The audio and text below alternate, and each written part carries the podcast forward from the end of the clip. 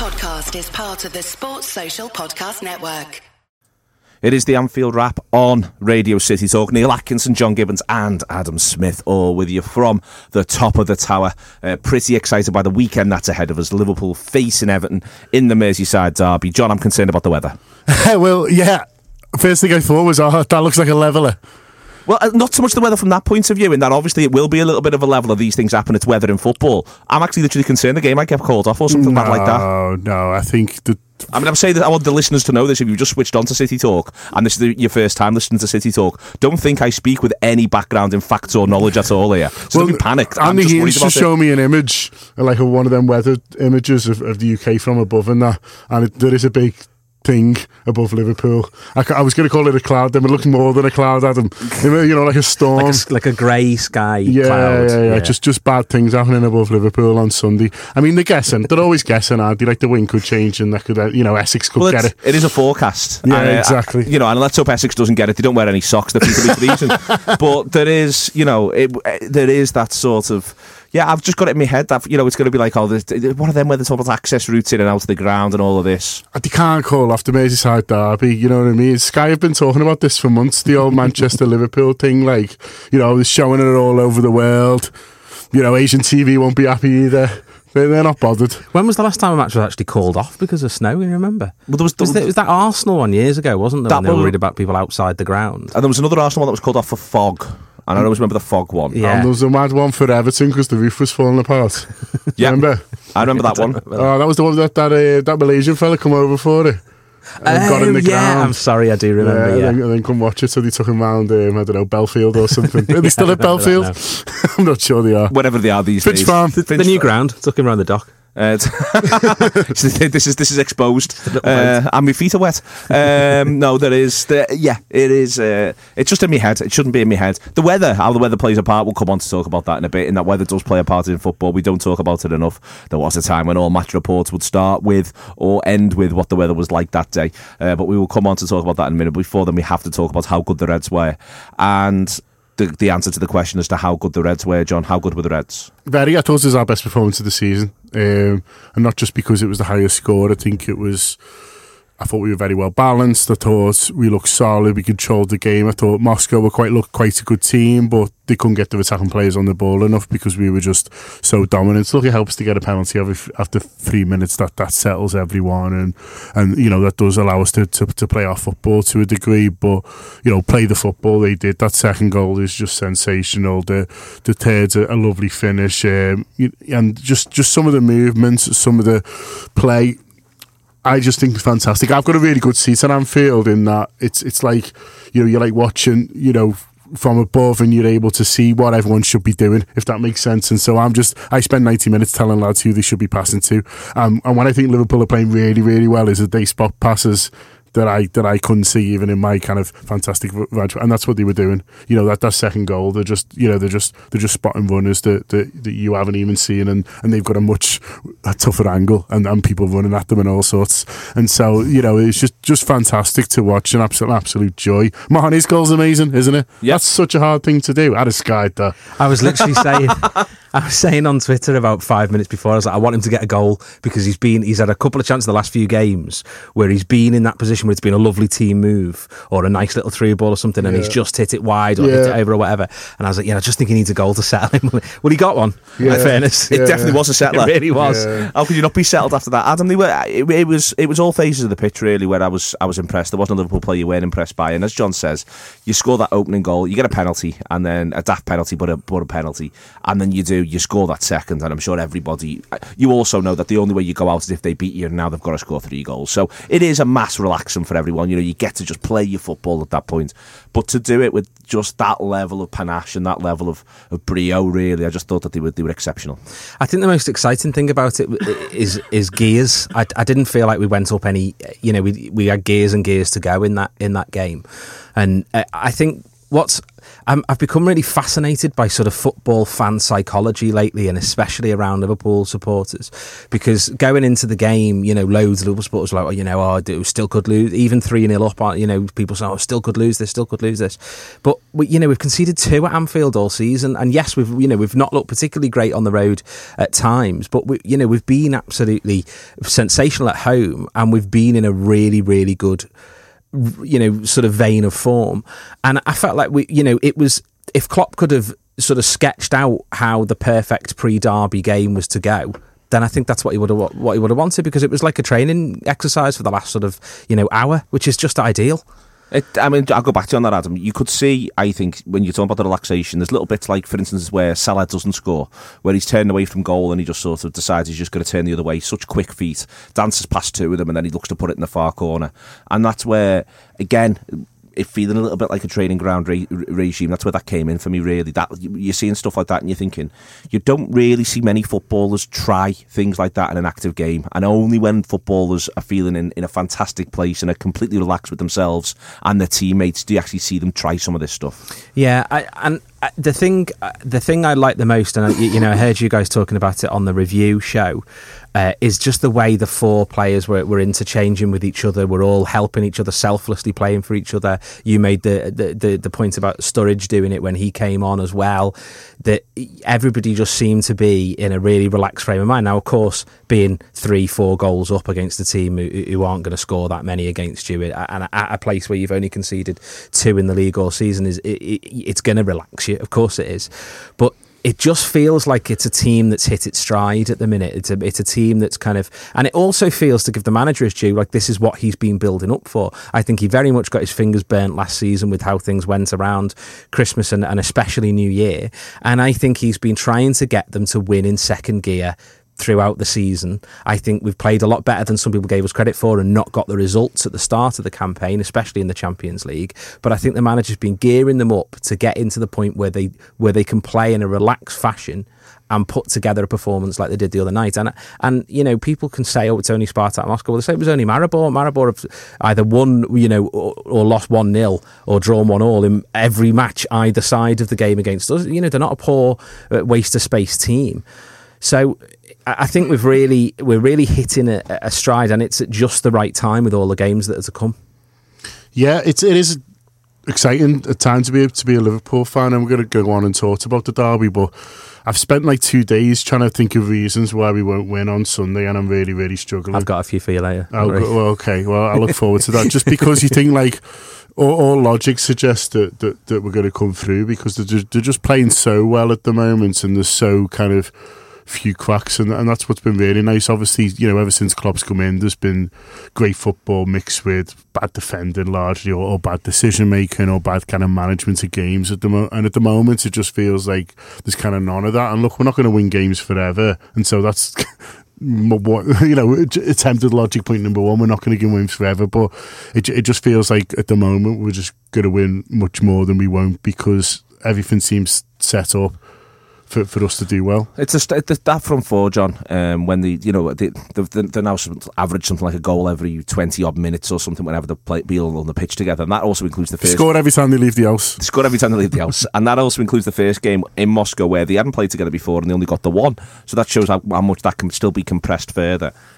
For me, it's for me it's a triumph for brains, and I think that that's it. Obviously, it's unreal technique, it's genuine pace, it's physical ability, it's it's lots of things. But I what I see them do is I just see them absolutely bamboozle opposition defences. That's the you know the second goal that you mentioned before is is a great example of of where I'm sure you in your seat with your vantage points, you were probably all the way through suggesting somebody do something else. I know I was from where I was in the Kop.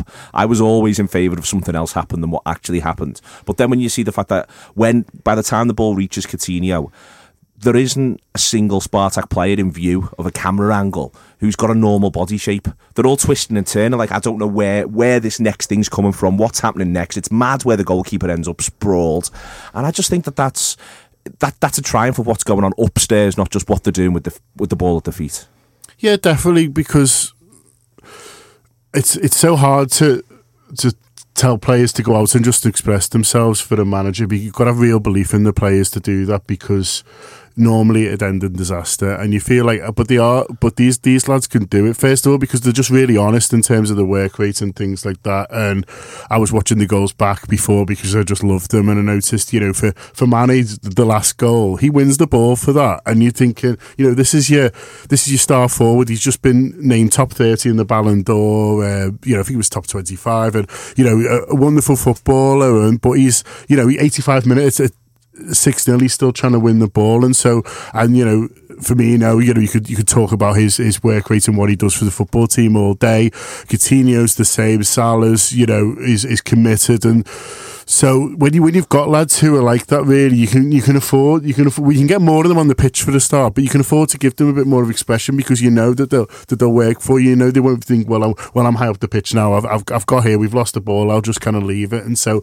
so it allows them to allows them to play more more a kind of attacking players, really, knowing that knowing that they'll be on. Honest, and they just seem to really enjoy playing together as well, and I think that really helps it, really. They're, just, they're always kind of challenging each other to, to find new ways to be brilliant, and they're, well, let's let's try this one now, and so and so it is bamboozling for the opposition. And in terms of formations as well, I've seen kind of Wednesday's formation described in so many different ways. The manager's calling it a four four one one, isn't he, which I'm not completely convinced it is. I think it's it's different out of possession, possession that it is in possession much, as well, which, so. which, you know, and so that that's allowing us to be a little bit more solid now, and And, and kind of c- controlling the game a little bit more. But but when in position, possession, even if it's, I mean, it's probably close to a four two three one, but even that, the guy who's playing attacking midfield and the guy who's playing centre-forward, you know, they're switching all the time. Sometimes, you know, it's Firmino on nine, sometimes, you know, he's he's doing something else, and Salah have a little bit of a go. So, you know, if you're trying to man-mark, then you're very much in all the best territory. I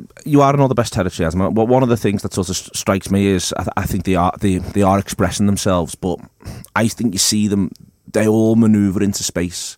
It's as though they know, right, this is someone, it's not that, they, and this is why, why I think the brains are so important. It isn't as though you, someone has to be there, so this player will be there. It's that, listen, one of us needs to make sure we just fill that space. One of us needs to make sure we just fill that space and we're available there. And then you might see Wijnaldum come and he'll fill another space maybe somewhere else, or, or, or Chan might make a gamble, or a fullback might, might make a gamble. My point is that, to me, it looks like they do get to express themselves, they do get to cut loose, but there is also an expectation, when, when the ball is here, you will be in these certain areas, but you may not be, you're playing left mid, you're playing right mid, you're playing number nine, you're playing off the front, so therefore you will be there.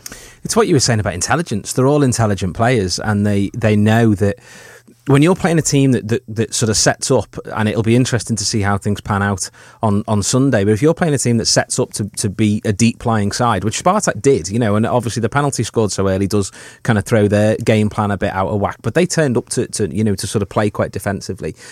Well, then one of the best things to do to make space is to create it by running into areas they don't want you to run into, because they've got to track you. So if you've if you're Salah and you know Mane's knocking about in one little place, then you run the other way and people will go with you. And Mane's opened up the space there, Firmino's coming up behind him, Coutinho's there as well, and as you say, Wijnaldum's getting involved. And that that's that's so difficult for a, a team to, to deal with if they're not one hundred percent switched on, because your players are. And it's, so if you've got a, a side that, you know, they're, they're either not completely one hundred percent switched on, or, you know, you go one nil down early on and you think, we're already out here, what's the point? Then, you know, it's very, very difficult then to think, oh, well, I, I, I won't track that runner because you've got nowhere to go, or he's going to be offside, or whatever it might be. And it's just the game intelligence of the forwards who, who are moving into space to create space for other people, because they're not bothered about whether they're the ones that score.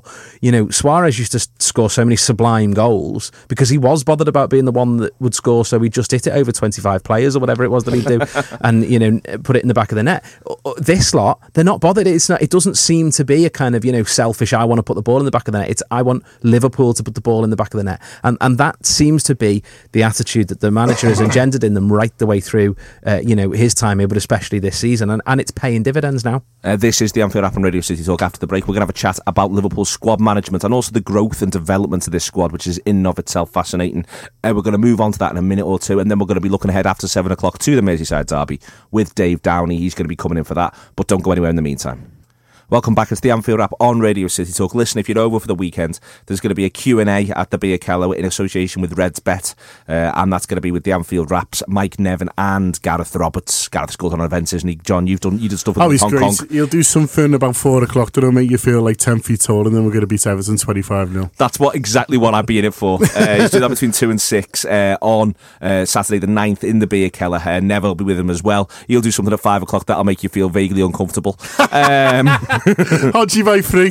Uh, yeah, uh, that all that to come, but it will be fantastic. John Aldridge is there as well, and we'll be mostly confused by Nevin as the whole thing wears on. Uh, but it will be fantastic, and there's uh, there's all sorts that you can get from that. So do go down to that if you fancy it. The Beer Keller at Liverpool, two p.m. on ninth of December. It is a free entry based event. Uh, I also want to mention, um, if I get the opportunity to do so, which I will, uh, I want to mention that on on Saturday again. Uh, sorry, from, from from today, it's happening right now um, until uh, through the early evening, and then until uh, from midday tomorrow, uh, there is a Fanscape and Republic of Liverpool event at two Pilgrim Street, where they're selling three brand new L F C craft beers, uh, and they've also got t-shirts and they've got canvas prints, uh, all very gift orientated uh, for that, so you can get down to that. It's number two Pilgrim Street, uh, up the top end of town. That's happening right now tonight as this goes out, and it is also happening uh, tomorrow from midday. Uh, loads of people looking forward to Derby weekend and cutting loose. uh, I am also looking forward to the same. How could you not be?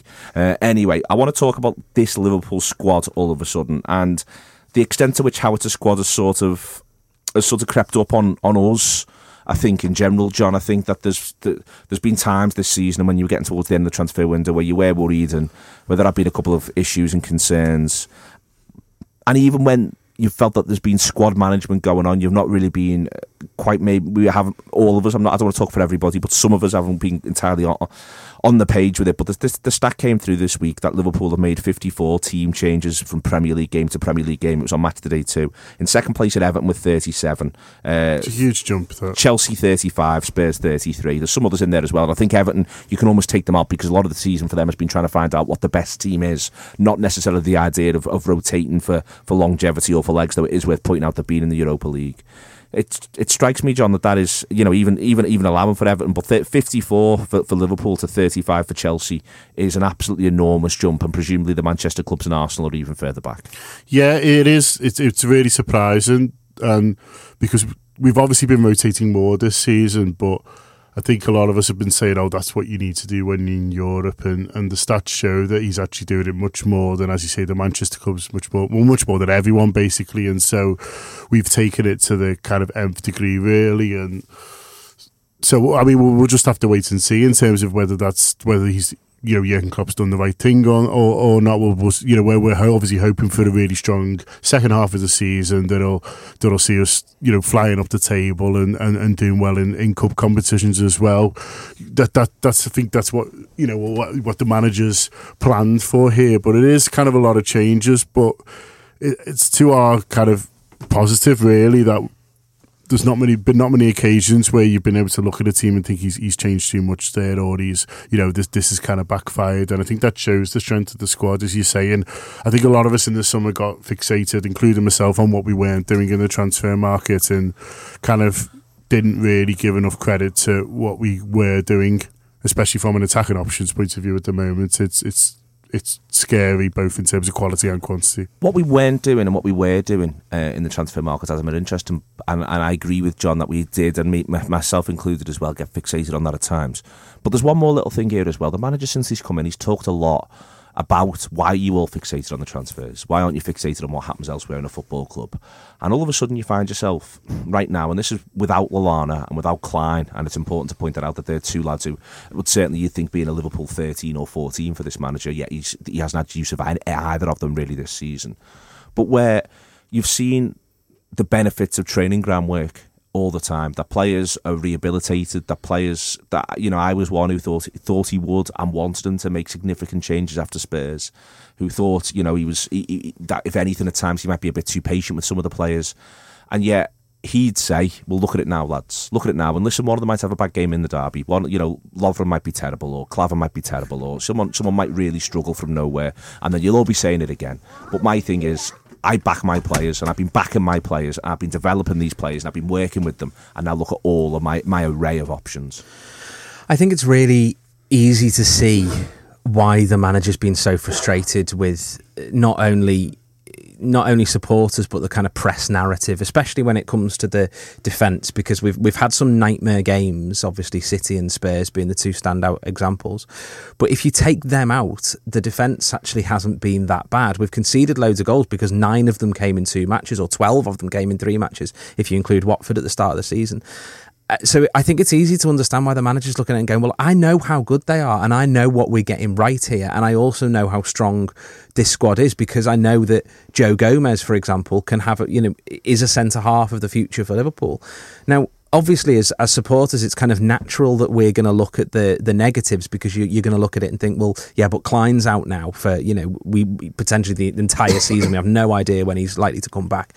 So you're going to rotate Alexander-Arnold and Gomez. So if we get another injury at centre-half, then we've got, you know, we're down to the bare bones. So what do you do then? You know, and the manager goes, I'll put Wijnaldum in there, don't worry about it. Like, it's just that kind of thing where I think he... he must be looking at his squad and, and being very comfortable with it, because I think he's also the sort of manager that has an idea of where he wants the squad to be in a year's time. It might not be that right this second it's exactly what he wants, and the fact that we pursued Van Dijk all summer is clearly a sign that it's not exactly where he wants it to be. But I think he knows where he wants it to be in a year, and I think he's happy to look at it and go, well, we're heading in that direction, and, and right now we are good enough and strong enough to compete for the top four, to compete in the Champions League, maybe to go on an F A Cup run, and see where we end up at, you know, at the end of all of that.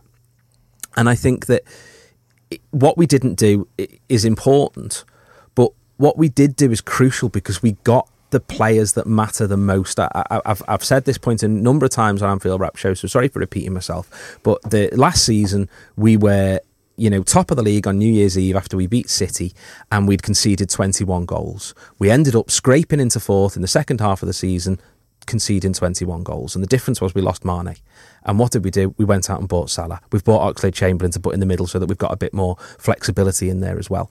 So the manager's done what he feels we needed to do. He, of course, he would prefer not to concede twenty-one goals, but that's, you know, something that he's going to deal with longer term, and shorter term he's dealt with what we what we went missing, and that could be crucial. John, it's on that as well. The other thing to point out when you say that on the when, when Adam points out that, you know, after New Year's Eve we we are top. Um, the, the other thing that's happened here seemingly is is an attempt to address what then happened in January, because of fixture congestion, because it tends to happen in in December, and then you get through that, as we did with ten points over the Christmas period last yeah. year. So we all thought, well, yeah, no done, one got more, no one got more, and we all thought we've dealt with that there. Well done, the lads. But what you actually saw was them dropping like flies in January, and you saw them really struggling for form in January and struggling for sharpness in January, and it going on into early February. And I just sort of wonder with them here, with the manager, is part of all this is, well, I just don't want to see that happen at any stage this season. That's why there's been fifty-four changes so far.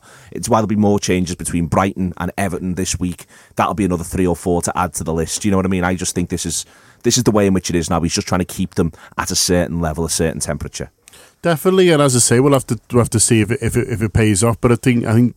You, you were all hoping that, that December now, the festive period, then going into January, will be a really good time for us, and, and a time where, where a few others might struggle. And I think, you know, that January period, you were you were just looking around saying, who can we play? And it was like, what eleven lads can we get on the pitch who are, you know, going to come closest to a decent performance? And no one was in form, as you said. No one looked sharp, and it was just it was it was kind of a sorry period, really. Whereas now, you know, you're looking at lads go, oh, he's really unlucky to be left out there. Do you know what I mean? You're looking at it completely from a Mane. From a, Mane only spent the entirety of the Brighton game on the bench. Yeah, yeah, but but no, not just not just not just the rest of them. I'm talking about lads like Oxlade-Chamberlain, lads like Sturridge. Yeah, okay. You know, guys like, you know, Ben Woodburn, who we'd love to be seeing it, given a go, but can't even get onto the bench. You know, I'm talking about you know you know players who if they if they were playing as as well as they are now, last January would be star players. Do you know what I mean? I'm, t- yeah. I'm talking like that, whereas, you know, it's, it, it is a huge difference, and, and the manager's got kind of really nice decisions to make now, because he's got so many good players in good form. He's also got the buy-in from the players around this as well. You've seen, for instance, Henderson get benched for the midweek game and then come back. We'll talk about that decision and other ramifications of it after uh, seven o'clock. We're going to be joined in a minute or two by Dave Downey to have a big talk about where the Blues have found themselves this season and the hopes for both Sunday and beyond, going through the Christmas period and toward the third round of the F A Cup as well. Uh, always a pleasure, never a chore. This is the Anfield Wrap on Radio City Talk. We'll be back in a second.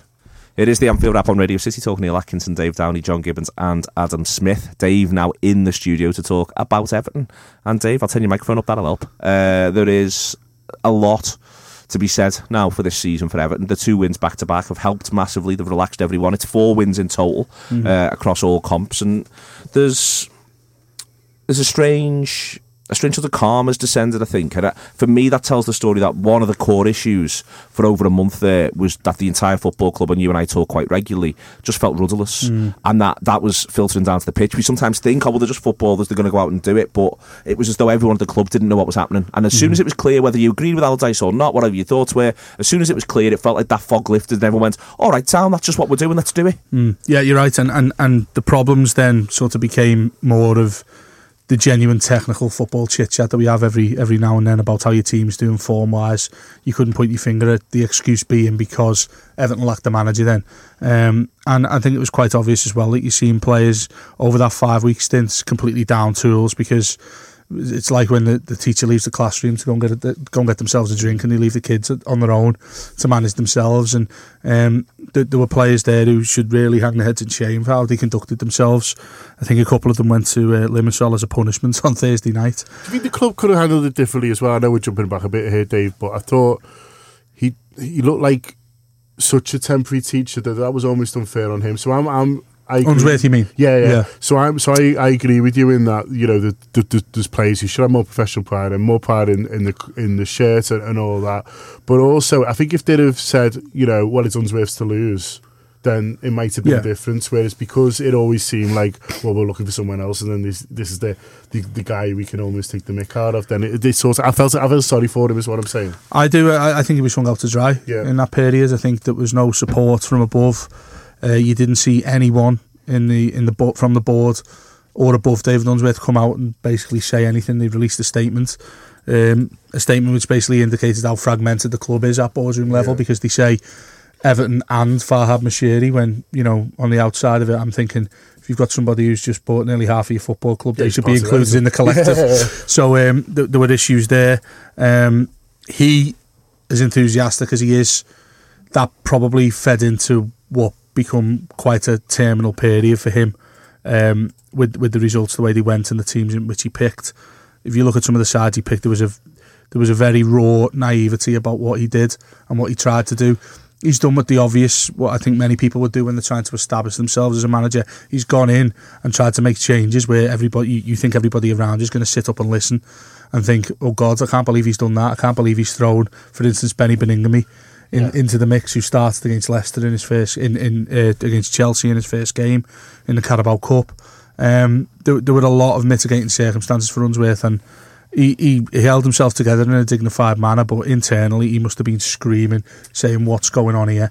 And Neil made the point that, that, that we discussed that word rudderless. I think that, that we've seemed leaderless at times as well. And whilst I think reading between the lines, there's people pulling in different directions at boardroom level. I think that's quite obvious in the fact that there was no plan whatsoever after sacking Ronald Koeman. You you can base Everton's downfall this season, I was thinking about this the other day, down to two big things that Everton, uh, well, the, the second one they've repeated the first, and that is they knew Lukaku was going for a long, long time and decided to do nothing about it. And they decided to sack Ronald Koeman and didn't have anybody sounded out. Had those two things been handled even just slightly more competently than what they were, I don't think Everton end up with Sam Allardyce as the manager. And that's not a criticism of Allardyce. I actually think he's probably the best man to come in and, and, and do what needs to be done. But Neil's just mentioned there those those two wins, and it's really, really funny that the league table this season, two wins have put us in the top half. Yeah. And Allardyce almost joked because he come in after the West Ham game. He watched it from the stands, which we won four nil. And he said on the Friday, oh, I'm not used to coming into a football club that's got more points on the board than it has games. And, and that's where it's a completely different dynamic for him. This is, a, and I think people have just glossed over this, this is an incredible opportunity for him as, as a manager. People, well, it's the second biggest job of his life. Exactly. But and, people, and he made a mess of the biggest one within six months in very famous fashion. But it sort of feels like the narrative everywhere you look is, well, how soon can we get rid of him? How, yeah. how long is he going to be here? He's got an eighteen-month contract. We're clearly going to go back in for Silva in the summer, maybe Fonseca, who was rumoured to be really interested in taking up the job. Um, what if he does well? I, you know, ha- handle that. Do you know what I mean? And it's almost like people will begrudge him doing well simply because they want somebody else and he's not a fashionable name. Um, nonetheless, it, it's it's interesting. I know you're going to get into the derby in a little bit more detail in a minute, but almost in a perverse sense, I'm sat here thinking there's nobody better to be taking hold of this game for us ahead of Liverpool, uh, ahead of going to Anfield than, than Sam Allardyce, because you think of the the absolute catastrophes we've had in the rec- in recent history in Merseyside derbies. You think here's someone who, who won't who won't mess around in terms of thinking he can go toe to toe. Well, he enjoys playing against big teams, doesn't he? Yeah, he's the last one to win at Anfield, isn't he? Last manager. Is that Paris, right? Yeah. yeah. It's, it's, only, it's only his only ever league win at Anfield. Was it? Yeah, it's his only yeah. ever league win at Anfield. But, but generally does enjoy playing against big teams, and he enjoys the, the challenge. Whereas you, you, you felt like mm. with Moyes, for example, that you know he'd. He'd, he'd always be beaten before he'd turn up, whereas, I mean, Allardyce certainly won't be that. What what Everton have resulted to, to doing, I think, and I, I've said this from probably towards the end of last season when things looked like they could have been going pear-shaped. We hadn't won, or we still haven't won since last January in uh, in the league away from home. You know, I think there's sometimes in football it's really easy to overcomplicate things, and when the best thing for your situation should be, let's revert to doing something simple and keeping the basics and doing them right. I think that's what Allardyce does. I think that's his mantra as a football manager. He makes no bones about it. When he goes into clubs, first thing he does, clean sheets. How do you go about getting that? By getting your defence organised. I think he'll do wonders with the likes of Michael Keane. Um, I think he'll see him almost like a pet project in, while he's at Everton, because he's exactly the type of player that he sort of built the foundations of his sides that have he successfully saved in the Premier League. Um, how we arrived at getting him will still baffle me um, till my dying day. And seeing him at his press conferences, seeing Sam Allardyce wearing an Everton tracksuit, I can't quite get my head around still. I'm in disbelief. That's not in a negative way, but I just really can't fathom how we've arrived at this situation. What, just over three months since we were meant to be embarking on this incredible new journey, having spent one hundred fifty million quid under Ronald Koeman. It's just... I, I can not think of a, a f- you you guys might be able to help th- with this, but I can't think of a sort of a sporting institution or a team that have fallen from grace, whatever that bit is, so quickly. Because I, I wrote a piece when it was less than sixty days since the transfer window closed, and Everton were talking about being embroiled in a relegation battle.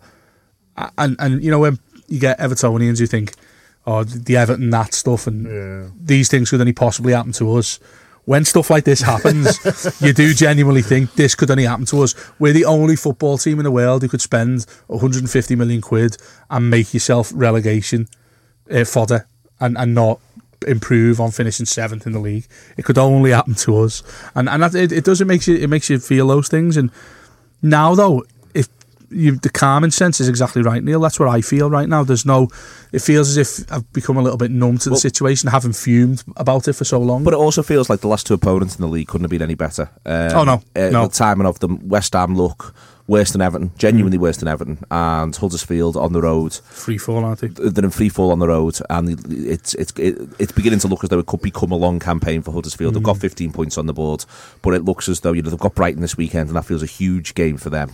Uh, but what I'm driving at more here is that they haven't. Is that on the road? I think that they, I think they now haven't scored in seven away games, which yeah. suggests they are going to have a few problems as the they've season scored in one on. This season, haven't they? The yeah. opening day, Palace, yeah. and apart from that, they haven't scored away from home. Yeah. The, the, the home record's important for them, so they have been kind fixtures to, to, to come into at this moment. But mm. my point in there is is that you know one of the, the key ways in which you work out whether or not you're in a relegation battle is that you you get your pen and your piece of paper out and you work out how many of these lads are actually poorer than us.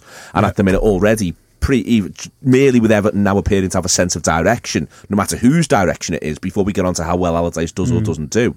You know, you're in a situation where you're able to say, well, yeah, there's probably six who are worse than us. Yeah. And if there's six and you end up getting embroiled in it, then you're doing something wrong. But to play devil's advocate to that argument, Neil, um, and, and I think it's one that many Evertonians who are really averse to getting Allardyce in is, well, why do you feel you need to panic in the first place and go and get him?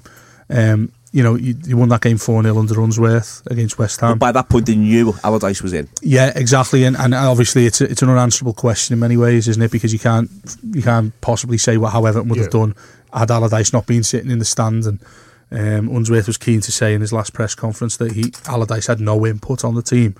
Nonetheless, they're still aware that there's a manager yeah, at the yeah, football club, yeah. so you know that might trigger on, on different uh, emotions and uh, the way people play and whatnot. Um, But we we find ourselves now in a situation where we're eight points above the relegation zone um, by those two. You know, you, you do you get perfect storms in football, I always refer to that as like when Leicester won the league, all of the teams that normally challenge for the Premier League were at odds with certain things going on internally at each of their respective teams, and Leicester took advantage of that. Not to take anything away from them, but yeah. they did. Look at Chelsea, where the, the champions were just in a complete mess managerially. Um, you guys was on the back of Rodgers leaving, wasn't it, and Klopp's fit, sort of first yeah. season. So you're still in transition. A lot of things happened that Leicester took advantage of, and I think that in, in its own sort of way, a little bit of a microcosm of that is Allardyce getting the job, having two home games in the space of four days against sides that are going to be down in the relegation zone, and winning them comfortably two, t- with clean sheets kept, which is exactly what Allardyce sort of purveys as a manager. It sort of feels like everything's come together for him, and you know, I, I don't want to sit here and say it looks as if he can't believe his luck at times, but he's ridden that cr- crest of a wave uh, almost perfectly, and he, yeah. now he arrives at a state where you're thinking, alright Sam, look, eight points above the drop zone, pretty clear that there's three worse sides than us this season.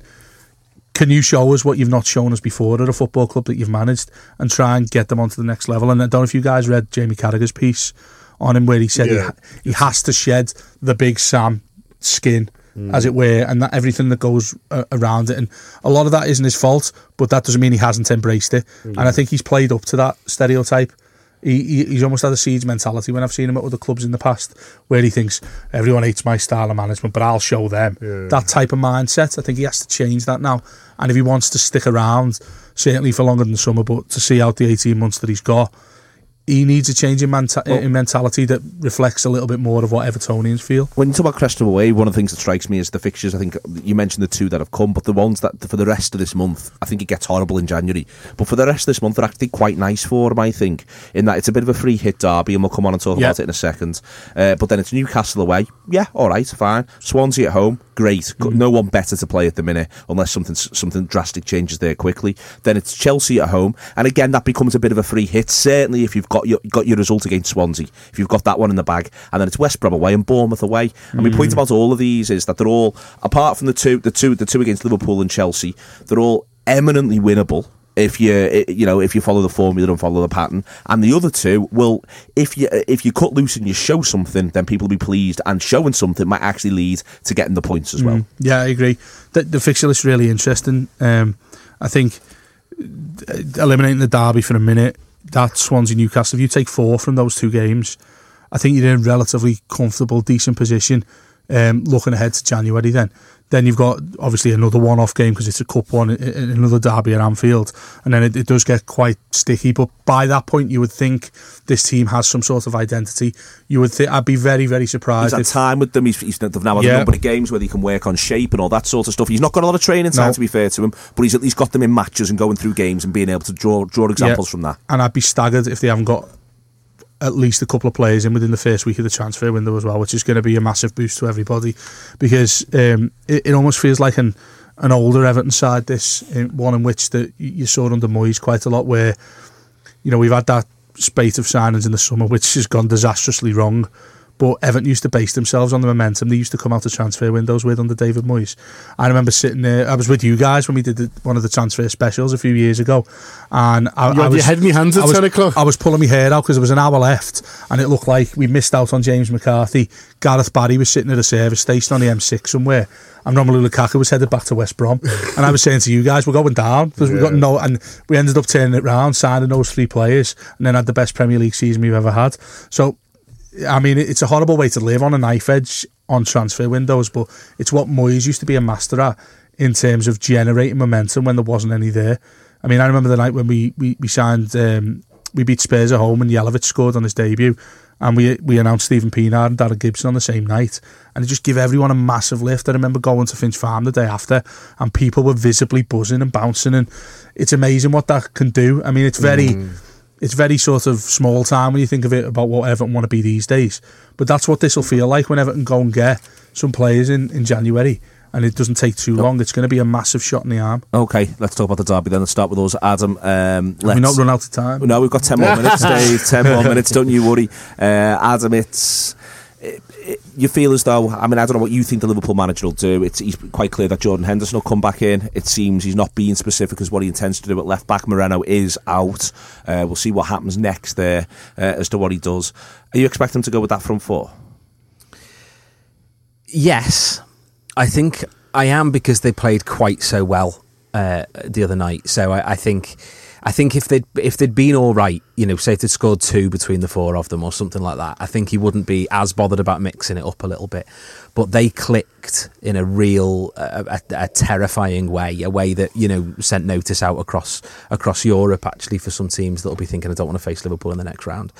And I think his temptation will be to say, you're going to go up against a team here that are likely going to sit back, so let's see if that understanding is still there. I was talking before about how they made space for each other, how they made room for each other. Well, this is going to be, you know, this is against a team that are going to be fighting more than Spartak fought, and, the, you know, that have probably got more ability at the back than Spartak had.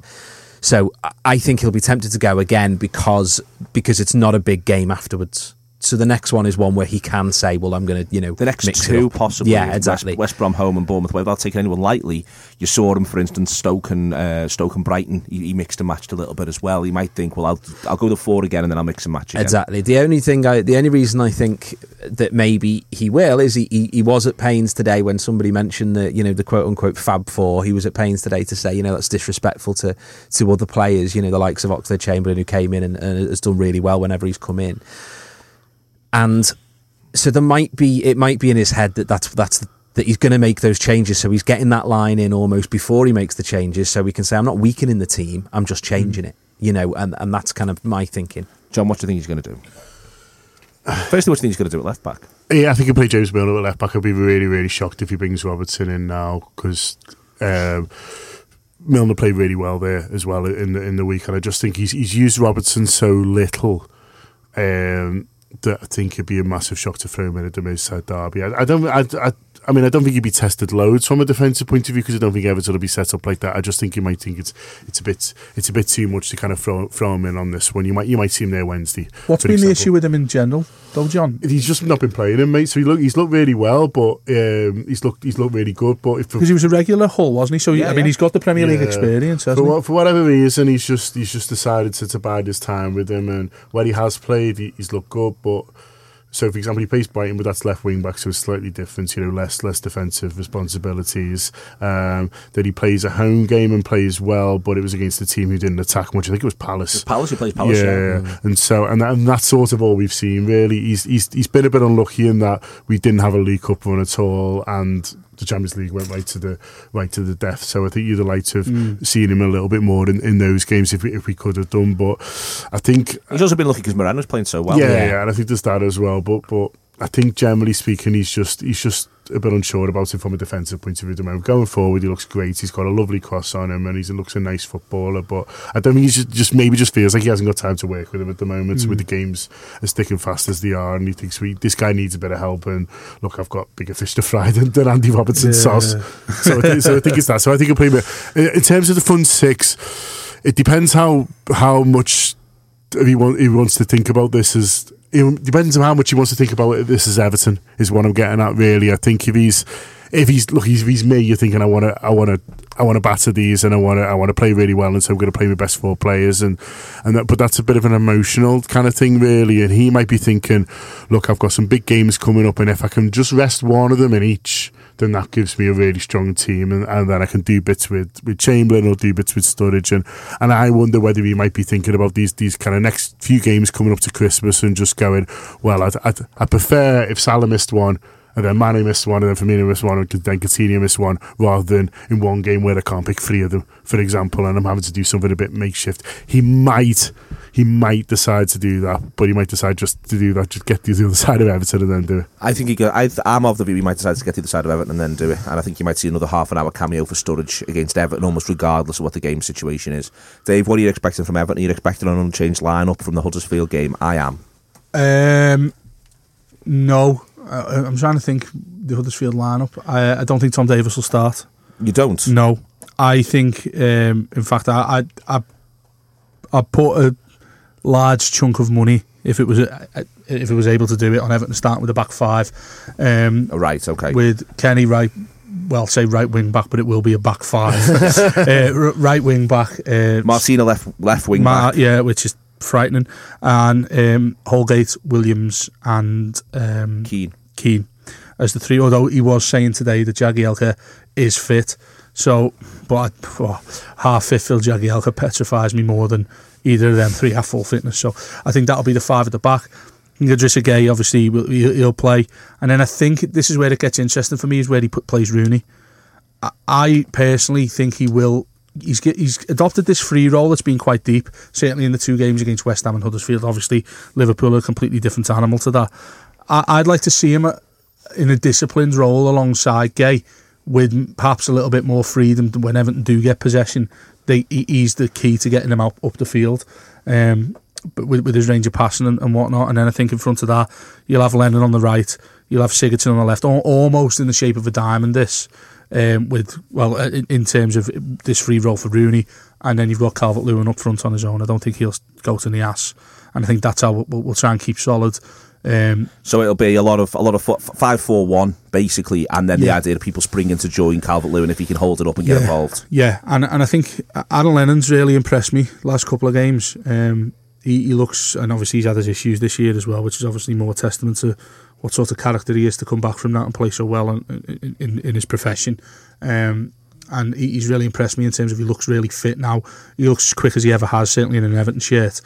And um, he's been linking up well with John Joe Kenny. It, it's interesting that Milner is the shelf for left back for you guys, because I'm just wondering whether Klopp might have had an eye. Well, I'm pretty sure he will have in, in our last two games, where it looks as if there's a partnership building between Kenny and Adam Lennon. So maybe Klopp's thinking, well, if Everton do come out or, or do get a chance to attack, it'll probably come from that side. So Milner being probably the better, more defensive minded of the left backs on offer compared to Robertson, that it's might a bit more be, reliable. Yeah, that's what I mean. And and I think that, you know, it'd be interesting what, what Kenny does, because he seems to me he's he's really kicked on last couple of games, as most of them have, but he seems to me like he's got a real hothead, a headed streak about him. Um, which I mean, he plays the game on the edge anyway at the best of times. Yeah, he does. And I just wonder how that'll size up against your guys going forward. I think it's it's going to be a really difficult afternoon for him. Similarly with Martina, who's just like a headless chicken at the best of times. But I, I, I think in playing five at the back, I think it's it's a it's a decent solution to what Liverpool are going to bring, because if they do get in behind Kenny and Martina, you've got either the centre half who can go over and help.